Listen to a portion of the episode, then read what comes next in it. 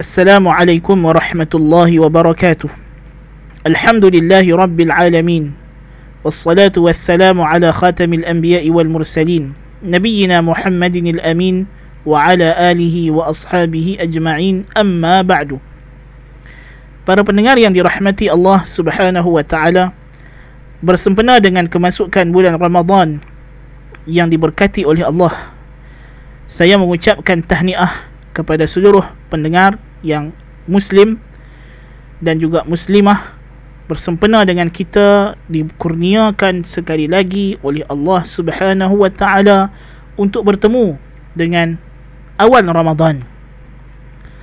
Gunakanlah peluang yang Allah Taala beri kepada kita ini sebaik yang mungkin dan jangan disia-siakan walaupun sedikit untuk kita menggapai tujuan Allah Subhanahu wa taala mensyariatkan ibadah yang besar dalam bulan Ramadan ini.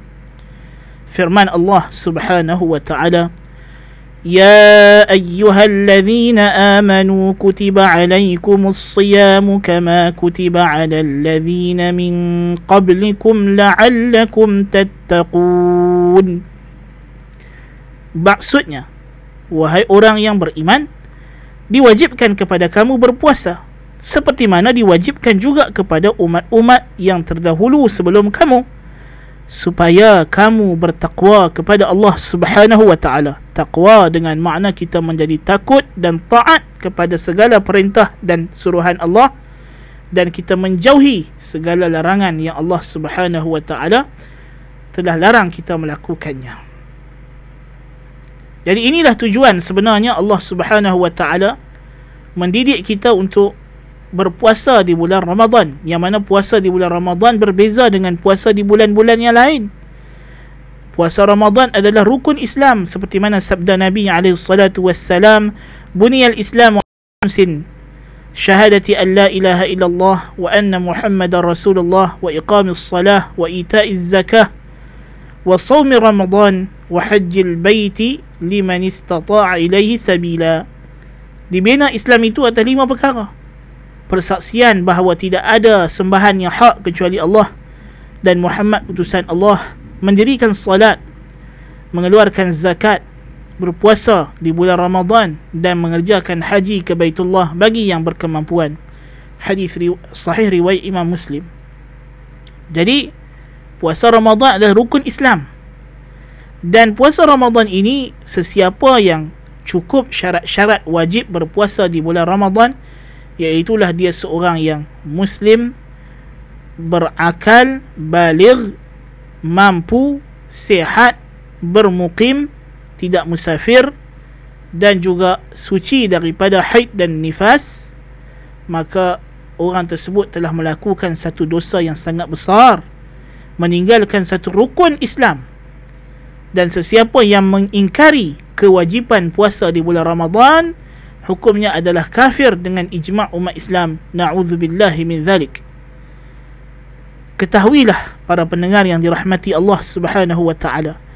Orang yang sengaja buka puasa di siang hari bulan Ramadan tidak berpuasa dengan sengaja tanpa ada keuzuran sedangkan dia cukup syarat-syarat wajib berpuasa walaupun dia berbuka puasa itu dengan menelan sebiji lenga sebiji bijan sekalipun maka hukumnya adalah dia seorang yang fasik hukumnya dia adalah seorang yang fasik Allahul Musta'an. Ya? Apatah lagi jikalau dia melakukan perkara yang membatalkan puasa yang lebih besar jenayahnya. Seperti melakukan persetubuhan dengan sengaja tanpa dipaksa dalam keadaan ingat dan tahu akan larangannya. Iaitulah melakukan persetubuhan ataupun hubungan seksual semasa berpuasa. Ini lebih besar lagi jenayah yang dilakukan oleh mereka ini dengan membuka puasa. Semata-mata tidak berpuasa dalam bulan Ramadan adalah dosa yang besar. Adalah dosa yang besar dan orang yang sengaja meninggalkan puasa Ramadan adalah fasik. Allahul musta'an.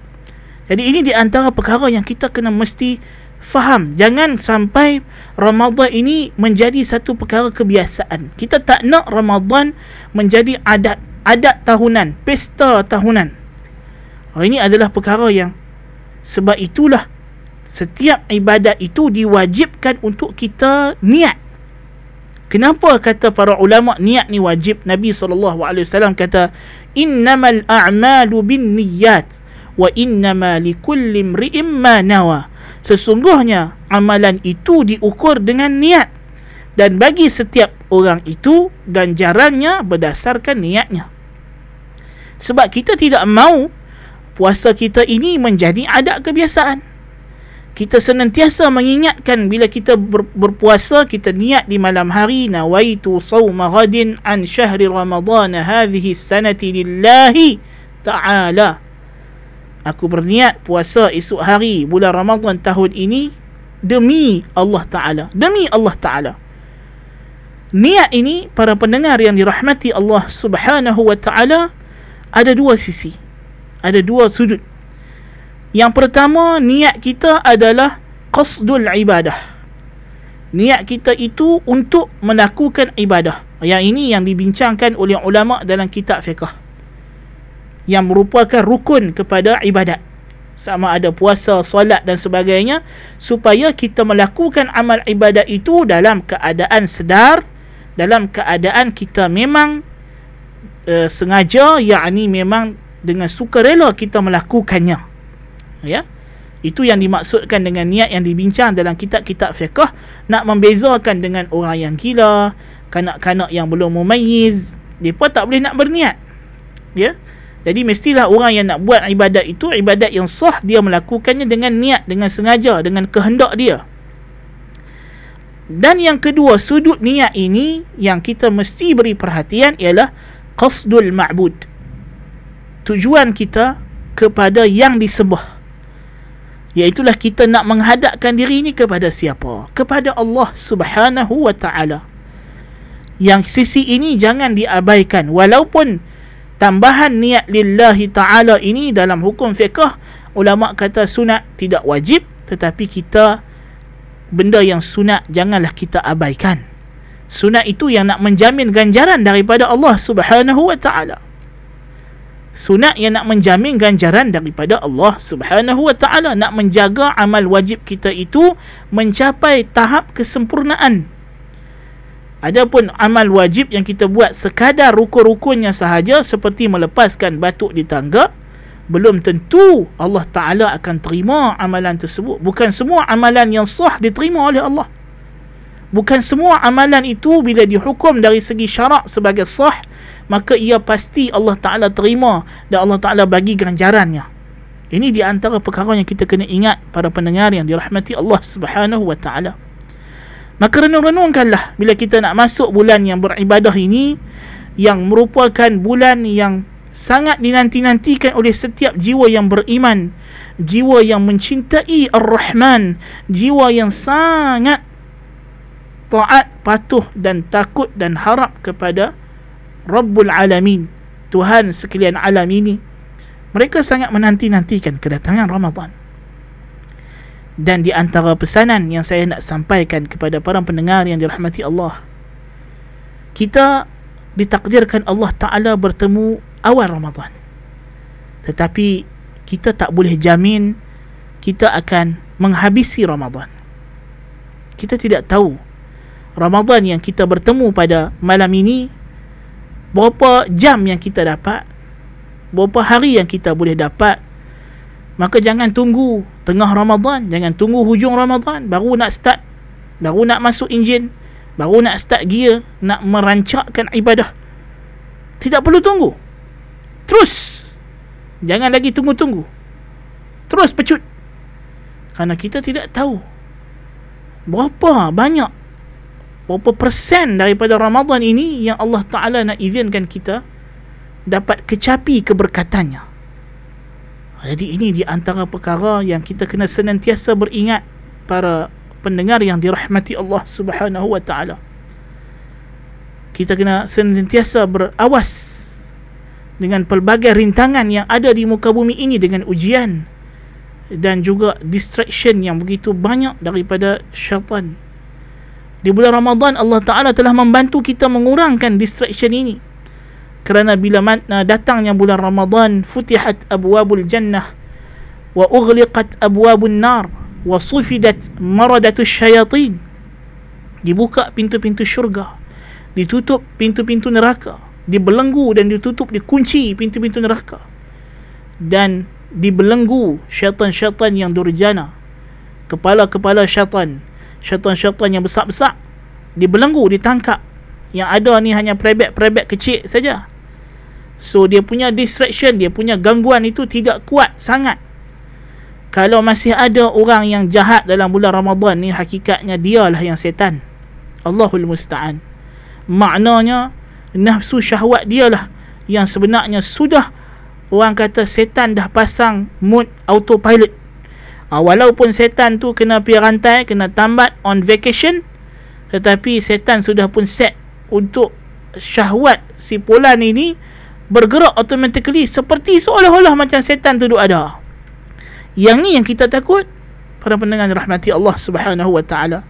Setan kena tamat kita ganti tempat dia. Yang ni yang kita tak mau. Maka sempena Ramadan yang baru ini ini adalah Ramadan yang kali kedua. Kita menempuhinya dalam keadaan Allah Ta'ala menguji kita dengan satu wabak penyakit pandemik yang merupakan ujian yang besar daripadanya hakikatnya.